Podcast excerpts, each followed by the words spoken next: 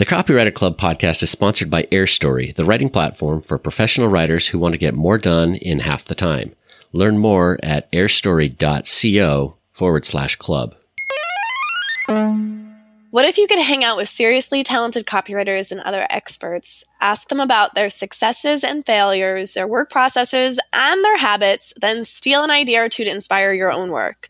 That's what Rob and I do every week at the Copywriter Club podcast. You're invited to join the club for episode 78 as we talk with in-house copywriter Jon Lamphier about how he became a copywriter, the ins and outs of agency life, what he does to stay creative, and how he got so good at writing great headlines.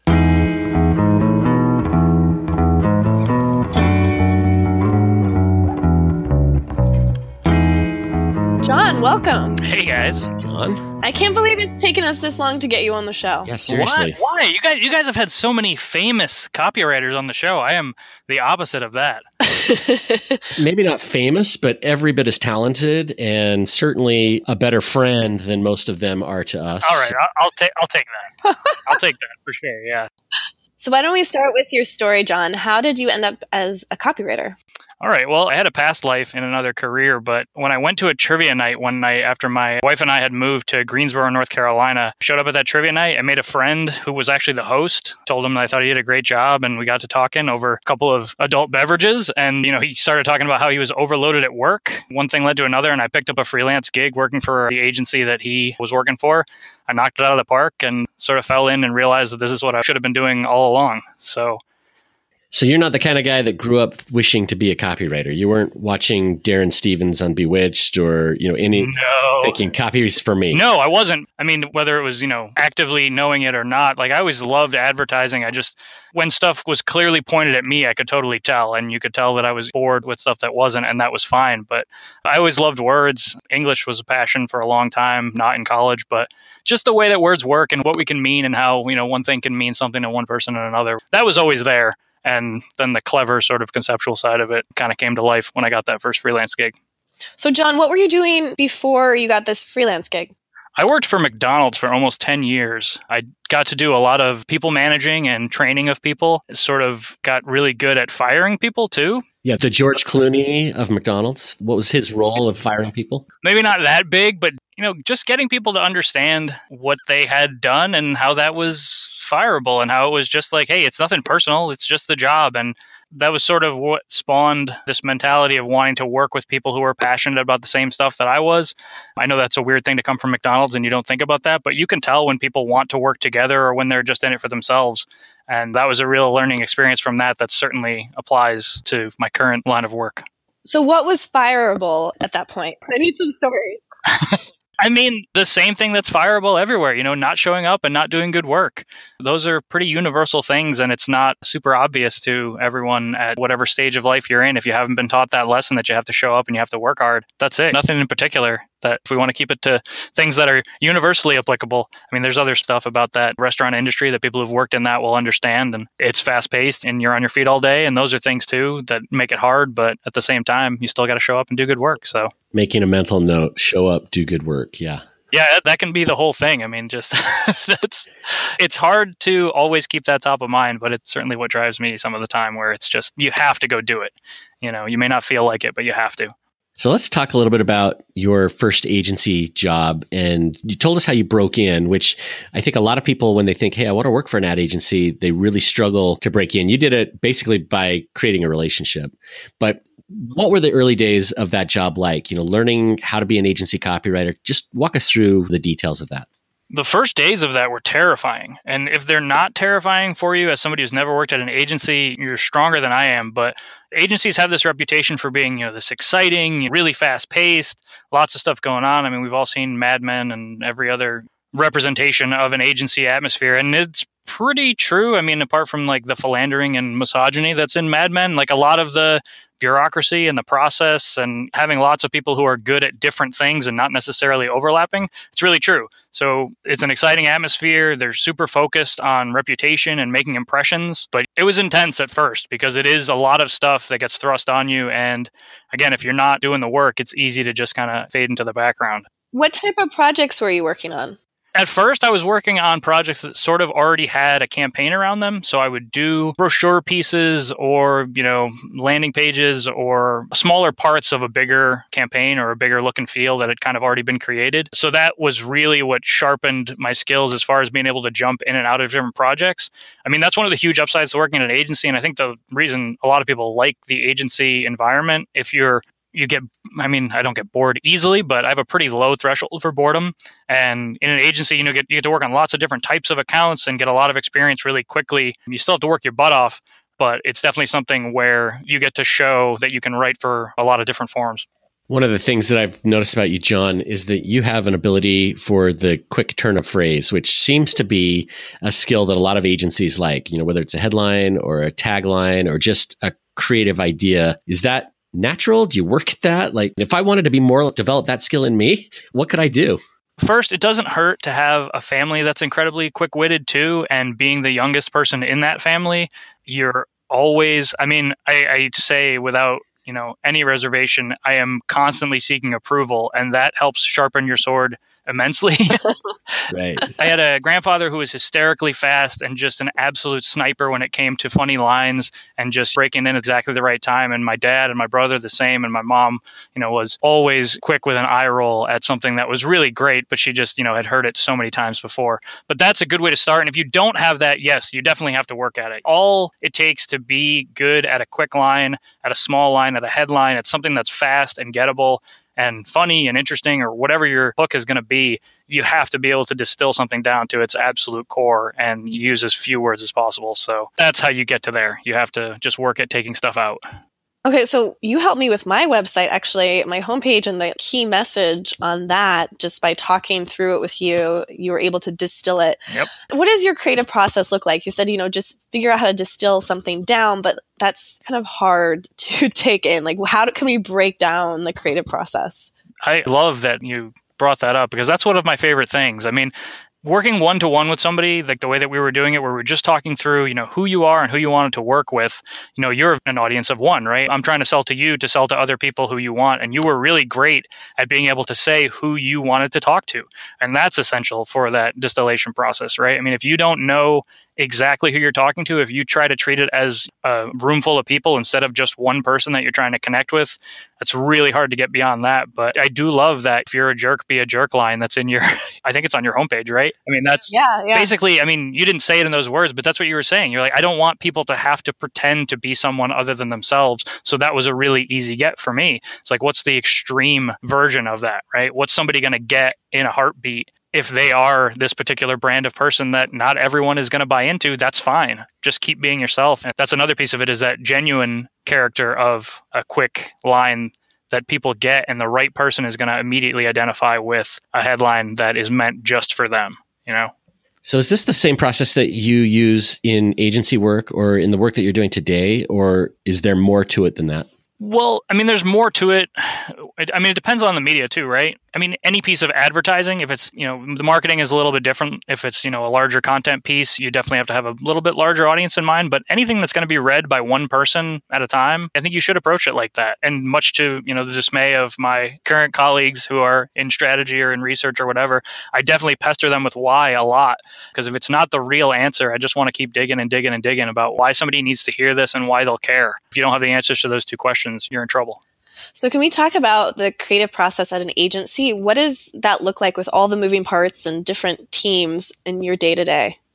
Yeah, I know I talked about the upside of working on lots of different projects, but you usually don't get a lot of time with decision makers if you aren't one of them at an agency. So that means you really have to take every opportunity that's handed to you. So the creative process, for the most part, is either, you know, just yourself or you and one other person really trying to digest a huge amount of information. And that's not unlike if you were working on your own, but it's definitely the case where you have a lot more masters. You have a lot more people who are going to ask you about one thing or another, which is great because you can also ask them about stuff. So if you need to talk to somebody who's in research, who does research all the time, you get to have that usually at your beck and call. But yeah, when it comes to selling in and selling through, it can put up some barriers for sure.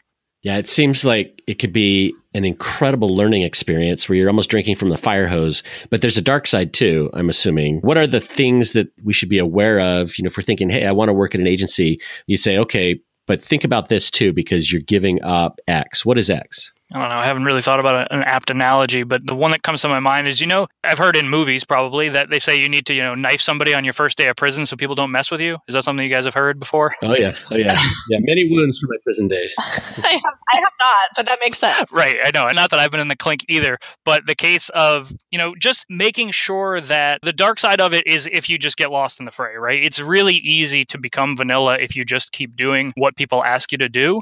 I think that for my approach at that first agency, I knew that I was good at what I did. So I kept being that good, hard worker, but I also kept being kind of this loud, sailor-mouthed person. And it worked out because people respected that I was frank and that I could produce work to back it up. So the dark side is it's really easy if you aren't willing to drink from that fire hose and really take everything and try to learn as fast as you can and digest the information that's given to you. It can be draining and you can just become wallpaper easily. So don't let that happen if you want to work at an agency. That's the way you can at least become the go-to person for something. So what about freelance? Have you tried freelance throughout your career? If not, why not? I have done freelance throughout my career. I envy people like the two of you who can do freelance and rely on it, because I just can't work in a vacuum. It doesn't work for me. I would do my absolute best work when I bounce back and forth between being really focused and kind of sitting in a room and putting my nose to the grindstone and doing something really hard, and then coming out of that room and talking with someone who either knows a little bit or doesn't know anything about it and trying to get them to buy into it, and then go back into the room and do it again and go back and forth with that. Now, it's really cool to have the mastermind or, you know, a group of people who you can really trust to show your unpolished work.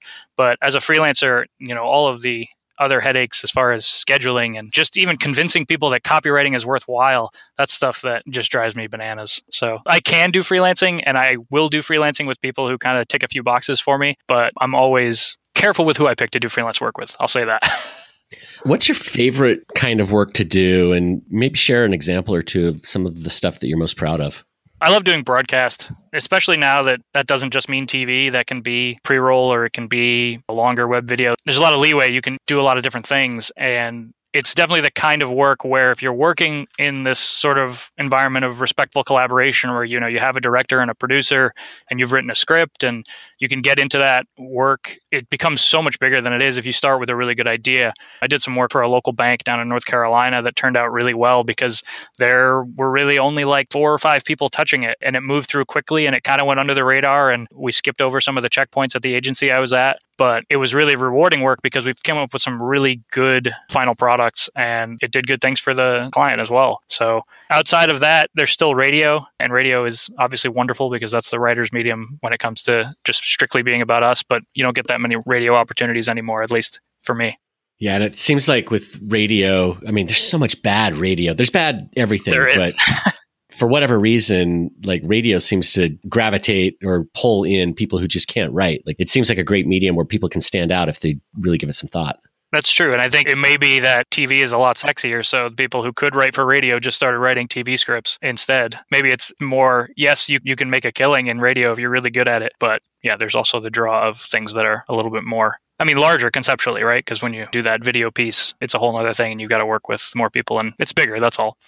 I'd love to know, Jon, when you had a moment where you were just like, oh yeah, like I've got this. You know, maybe it was earlier on in your agency career, but we were just like, this is what I am meant to do. I am so good at what I'm doing.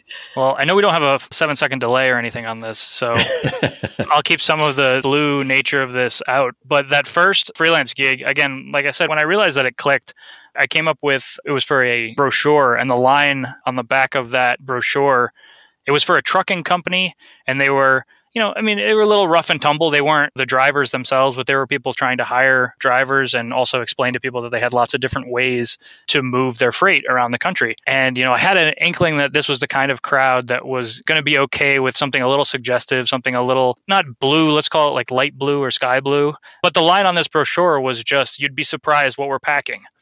And read into that whatever you will. Like it just clicked, and they loved it so much when it happened. It was such validation that I knew that it was the right audience for the right line. And again, it was that distilled kind of thing where I was like, okay, I got this. And that was early on in the process of trying to write for these guys. So that was kind of where I just knew, look, I know how to do this, and it doesn't really matter who the audience is. So, Jon, I want to hear how a big part of your work is creating big ideas and being creative. And it's really easy as a copywriter, especially when you are on your own, like you said, to just kind of start following formulas or getting really comfortable with the type of copyright and not thinking bigger or really creatively about the work that we're doing. Do you have any tips or exercises or anything that works for you that really helps you just think differently, other than the collaboration, which you already mentioned, that it helps to share ideas with other people and bounce some ideas around? Yeah, I mean, the collaboration thing, definitely, don't be the smartest person in the room if you can avoid it. But if you're by yourself, I mean, bathe yourself in advertising, bathe yourself in content, just get into all of it, And if it's truly, what you're passionate about and what's going to get you going, you're going to be angry a lot of the time. But for me, I'll read bad advertising or listen to bad radio or just see a bad billboard and just get fired up about it. And I mean, I know that seems weird, but honestly, the fact that I get fired up about stuff like that, I come back to saying that's a good exercise because it means that, I'm overreacting, but, I forget who said that or if that's a common saying, but, where you overreact, that's where your work should be. That's where you need to find your work. So yeah, go just do that. If you don't get super excited when you see something that doesn't work or get absolutely blown away when something works perfectly, that's how I sharpen it. And do continuing education too, right? I mean, you have to branch out and do something that you're not comfortable with if you want to grow.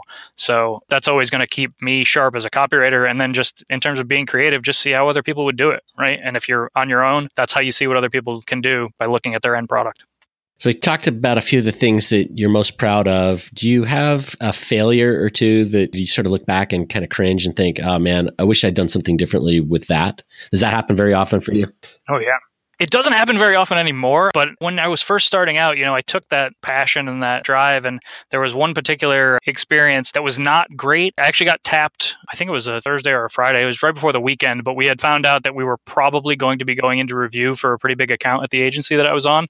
And the person who was more senior to me, who was working on the account, was unavailable. So I had to jump on a plane to go pitch some new creative to a big client. And on the way there, in the plane, me and the CEO of the company got into a little bit of an argument. Oh, no. What? On the way to a pitch. Yeah. So, I mean, again, part of it was just, brazen, passionate, youthful dealism. But the other part was something I really felt strongly about. We had three ideas that we were going to pitch, and I felt really strongly about one and made my case and talked through the CEO. And, I really thought he was listening. But at the end of my spiel, where I really thought I'd made a good case for it, he said, well, just remember, it's not about selling the best idea. We're here to sell any idea, which absolutely just broke my heart as somebody who was passionate about it. And I just kind of got into it with him a little bit. And that's, maybe it's not a copy failure, but it's a big regret, because the answer to a lot of problems that come up in copy is that you tried to do what was right instead of doing what you were asked to do. And that is the dance that all of us have to kind of get into every day. So that's a failure for me that I'll never forget. But it's not a failure because you defended yourself. Well, the end of the story is 6 months later, we lost the account. Oh, but okay, that's again, there were other external factors. It wasn't just because of that, but it was a failure because I didn't recognize the audience, because at that moment I wasn't pitching to the end consumer anymore. At that moment I was pitching to both the client and the CEO, and if they weren't happy, I wasn't doing my job. So I know that that's a slippery slope, and maybe there'll be a ton of comments about that after the show, but I definitely feel like that's a really tough line to walk, and is the one that I usually end up on the doing what's right side too often, and that's when I get in trouble. And I think that's really common at agencies too, though, because there's sort of competing interests here. One is, yeah, you need to create advertising that's compelling and that's going to make the client happy, but you also have a business that you're trying to keep running. You've probably got employees dependent on keeping the account. So I get the tension between selling any idea and selling the right idea. I can understand how that happens. I'm fully on your side that you still want to do the best thing for the client, but it's just a reality of the agency life is that there's this fear of having to go back from a pitch and say to 10 people, you don't have a job on Monday. Yeah. And again, I would even go further. I know you say doing what's right for the client.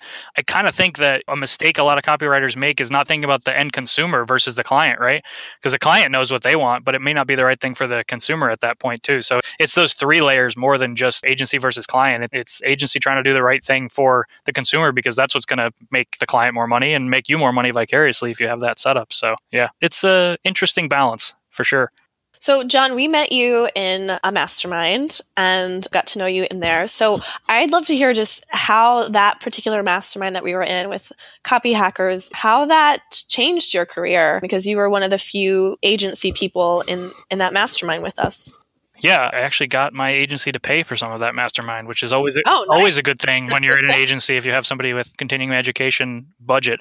But what I noticed right away, and the thing that kind of changed my perspective, I got into it because I had read a lot of Copyhackers posts and downloaded some of their free content. And it was something that I was familiar with and had written content before, but I definitely hadn't touched the CRO side of things and sort of the more technical side of measurements and that kind of stuff too. And the thing I noticed immediately when introduced to all of you guys and then the rest of the people in it too, I was the only one who identified as a conceptual copywriter versus like an online copywriter or a digital copywriter or a conversion copywriter. And I don't know if people were just trying to play to their audience there and say I'm a conversion copywriter because that's what the course was all about.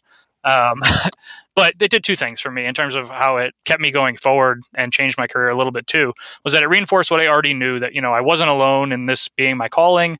You know, there are other people who have the same mindset, but it also made me appreciate the business side of things a lot more. Like I said before, you know, I hate dealing with the financing and the scheduling and all of that stuff that goes along with being solo, but it gave me this huge volume of new information about how to write content and how to do landing pages better and how to make sure that email sequences are functioning properly. So, yeah, I mean, that changed it because I had that perspective that I could bring back to the agency and talk to the digital people or talk to the social people and have a lot better conversation and a lot better end product working with them rather than letting them just talk at me. Well, and after that mastermind, you went to work for Copyhackers for a while. I think all three of us are big fans of Joanna, as well as a lot of people who are in the Copywriter Club. What did you learn from that experience in working with Copyhackers? I learned that Joanna is incredible. I love Joanna. I'm jealous that she can be so focused and committed to her brand. Copyhackers is Joanna. There's no extricating the two, and she's fiercely passionate about what she believes in. So, you know, I learned a lot of new things every time I talked with her. I feel really fortunate to have worked with her, and, you know, her passion, you know, her ability to have a brand and not deviate from it and create value because of that, you know, was really, really inspiring. And that kind of thing is easy to pass along once you see it firsthand like that and apply it to even bigger brands that aren't just, you know, represented by one person. But it's easy to forget how one person can be the brand and how important that is. Yeah. And so I think oftentimes we wonder, well, what does it take to be at that level? Like the Copyhackers level, the level where Joanna is, where she's speaking on stage and she performs at this level of excellence in everything that she does. And so many people respect her. But what does it actually take behind the scenes? I'm sure it's not easy. And she'll be the first one to say it's not easy. But what did you learn from just kind of observing how she operates and moves through the world? She lives a life with as few distractions as possible. And I'm blown away. Again, her dedication is incredible. Like everything that she's doing, she's trying to make it the most productive thing it can be and the most on point and the most Copyhackers it can be. So again, the thing I learned was about, you know, staying on brand with her. She just didn't let things distract her. You know, if there was something else that could help her and fit in and made sense with her brand, she went for it. You know, she made partnerships, but if it didn't make sense, if something wasn't right, she wasn't afraid to just put in the extra time and to work hard to make sure that it was right. And that sometimes involved, you know, tearing stuff apart that I thought was, you know, not too bad. And that's fine. That's what you want. Again, that goes back to not being the smartest person in the room. You know, working for Joanna, I don't think I've ever had a boss who taught me as much as Joanna did. And hopefully my other bosses don't hear that, but that's okay.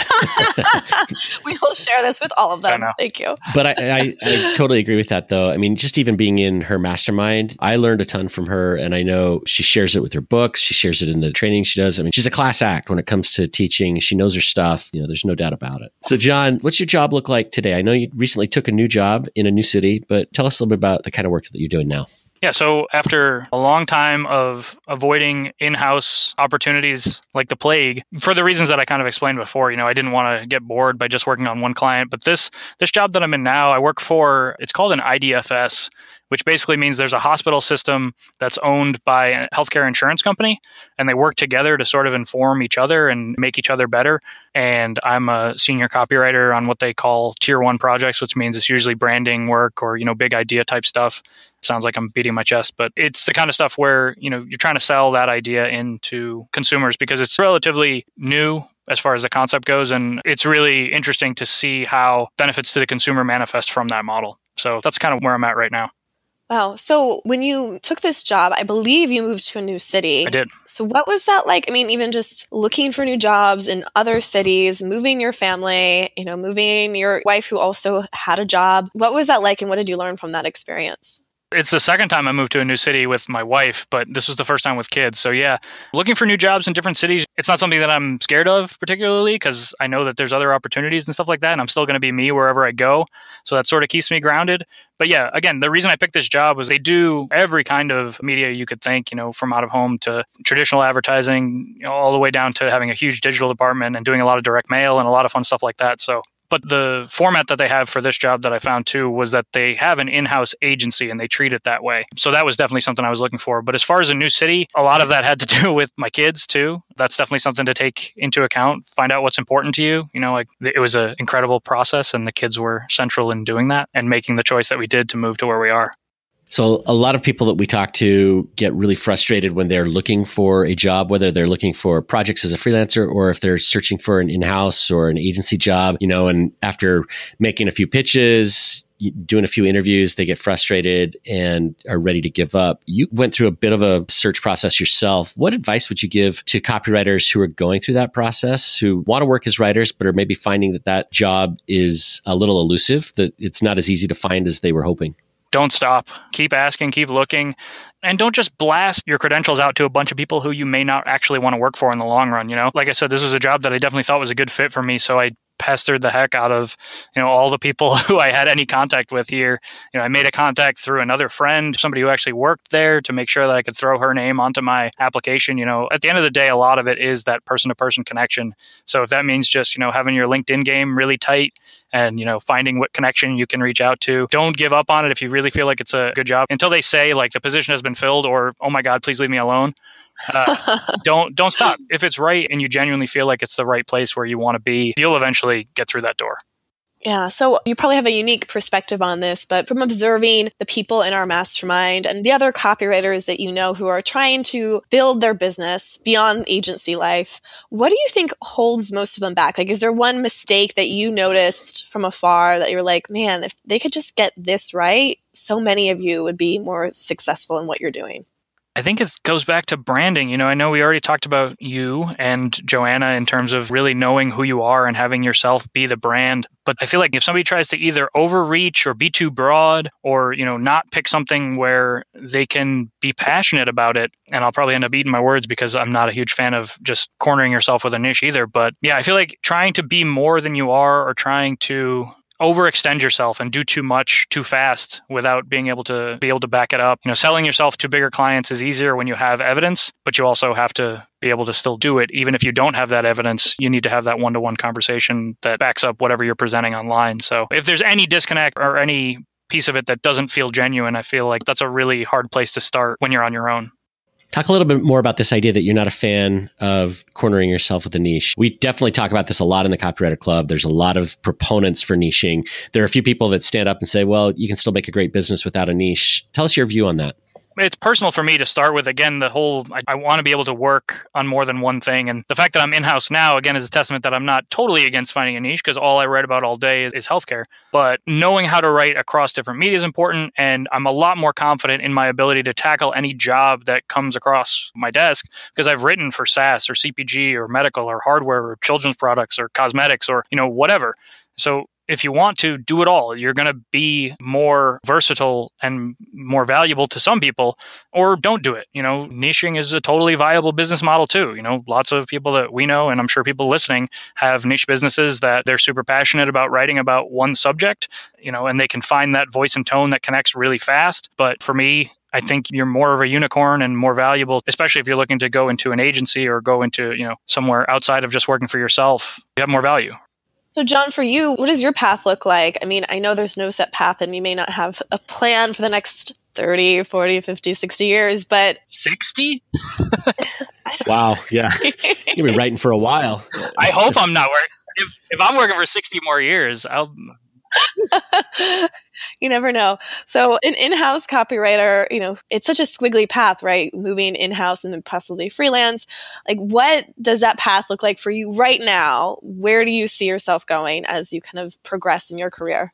I mean, I really do like where I'm at now, and I'm not just saying that because somebody might hear it. You know, it's. Well, no, I mean, not to say you're going to quit your job tomorrow, but if we were to be in-house, like, what is that progression as you grow as a copywriter? For me, wherever I've been, the pursuit is always to do meaningful work. And I know that that's kind of like a broad statement, but it doesn't matter what I'm working on necessarily. And I think that speaks to the fact that I've done a lot of different things. As long as there's purpose behind it, there's a genuine need for what I'm doing, the person that I'm talking to actually needs it. I know that doesn't say where I'm going to be in 5 years, but it's going to be an absolute determinant of whether I stay or go. You know, the day that something feels like it's meaningless and I'm just spinning wheels or I'm just doing something because somebody told me to, that's my nightmare. So yeah, I mean, if my job becomes that in a year, I might go, but that's probably not going to happen. We talked a little bit about the value of a mastermind. What about mentors? Are there particular people that you look up to and learn from more than others, or even books or resources that you go to keep your skills fresh? David Ogilvy is amazing. If you're not reading David Ogilvy and you want to be an advertiser, you're doing yourself a disservice. One of his quotes is, you know, the consumer is not an idiot. The consumer is your wife. And that might be taken the wrong way by some people, but everything that he was about was that deep respect for the person that you're talking to and the relationship that you have with them and how important that is when you're writing effective copy. So he's definitely one from a traditional advertising standpoint. But yeah, I mean, there's lots of people. Sure, lots of people would say Aaron Sorkin. Aaron Sorkin is... If you don't know who he is, he did West Wing, he did Newsroom, a couple other things. But it's not just that he's witty and fast and super smart and writes incredibly compelling scripts. You know, what he's doing is usually most effective when it's inspiring and it's focused and it's people trying to do the greatest amount of good for the greatest number of people, right? Usually. And he puts himself in places where he can have smart people talking about things. But that's that kind of relationship again, where, you know, that's the drama, that's the emotion that I would want to create and copy, is that sort of treating the person with respect enough to know that you have their best interest in mind. That's the message you want to get across all the time. You're trying to help them in a genuine way. Now, John, you know, I feel like it's really easy for us to get stuck in our little bubbles that we're in. So I'm curious what opportunities you feel like copywriters might be missing today, that maybe you see a huge need in your marketplace that isn't being tapped and where copywriters are needed and we're just not even aware of it. What does that look like? I hope I'm not just, you know, saying the same thing over and over again, but not thinking about the consumer all the time, I feel like gets missed a lot. What I try to do, and the mistakes that I see usually stem from people not making sure that when whoever's reading their copy, you know, if at the end of reading it, they're going to be uninvolved still, that's a problem, right? I mean, that's the big idea. Everything that I love about great copy stems from that, and everything I hate about bad copy stems from that. So anywhere that exists, if you see a website that's terrible, especially if you're just starting out, reach out to the people who own that website, especially if it's something that you know you can fix and you can help them, you know, be more effective in communicating. That's an opportunity right there. You know, I don't necessarily see anywhere that's lacking copywriters, because there's definitely not a lack of copywriters in the world, but I think quality over quantity is what's lacking. Yeah, I don't know that this is a question, but one of the things that I've noticed when I've read the copy that you produce is that you have a real ability to get emotional and to really move people, you know, to get to that point where you're saying, you know, they care at the end of the email or the advertisement or whatever it is. And one of the things that I really admire about what you've been able to do with the copy that you write. I appreciate that. That's an incredible compliment from you. I respect your writing for a lot of the same reasons. But yeah, I mean, again, we kind of call back to the beginning about, you know, writing effective headlines. Like, I'm usually not looking to like make somebody cry or make somebody burst out laughing, but you know, those are acceptable responses if it gets somebody engaged, right? I mean, it's your only chance to hook somebody, right? Especially when you talk about emails. Like, once you get somebody in, once you've opened that door and they're reading what you've sent to them, you're missing an opportunity if you don't keep going with that, if you don't keep pulling them along. I'll probably get in trouble for saying this too with a bunch of people, but I hate when we call ourselves storytellers.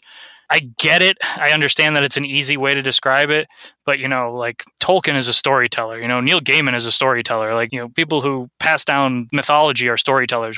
We sell products or services. You know, we can't conflate art with advertising, but you can use the same emotion to get at that sale and make it not feel like it's overt, right? Yeah. No, that's an important distinction. So if we, John, if we want to work with you ever, it's the same way that you and I jumped on a call and we just had this conversation and bounced ideas around, do you offer any type of service like that to freelance copywriters? I don't have productized services, but I'm happy to talk through whatever with anybody. if somebody really feels like what I'm saying makes sense to them and they want to talk something through, you can ping me on Twitter or go through my website. That works too. But no, I don't have productized services. I'm genuinely happy to help someone on a one-to-one basis because that's the most fulfilling, again, like we talked about with you or with our good friend Lianna, who I think has been on your podcast before, right? Yeah. We did the same thing with her. And it's the kind of thing that, you know, it just makes sense when it clicks. It's really satisfying. So yeah, I'm all for that. Yeah, I mean, you're not here to really pimp your service, but I would say that you've got a really unique ability to help just tighten a line and really get to the essence of what it is. And again, something I really admire about the way you write, the way you think. And so if a copywriter's got something that they think is pretty good, but they just want a second set of eyes, reach out to Jon because he may be able to help you tighten it up. Thanks, guys. All right, Jon. Well, thank you for your time and your expertise and experience, especially in the agency world. We really appreciate it. Yeah, we love it. Of course. Yeah, anytime. Thanks, Jon. All right, guys.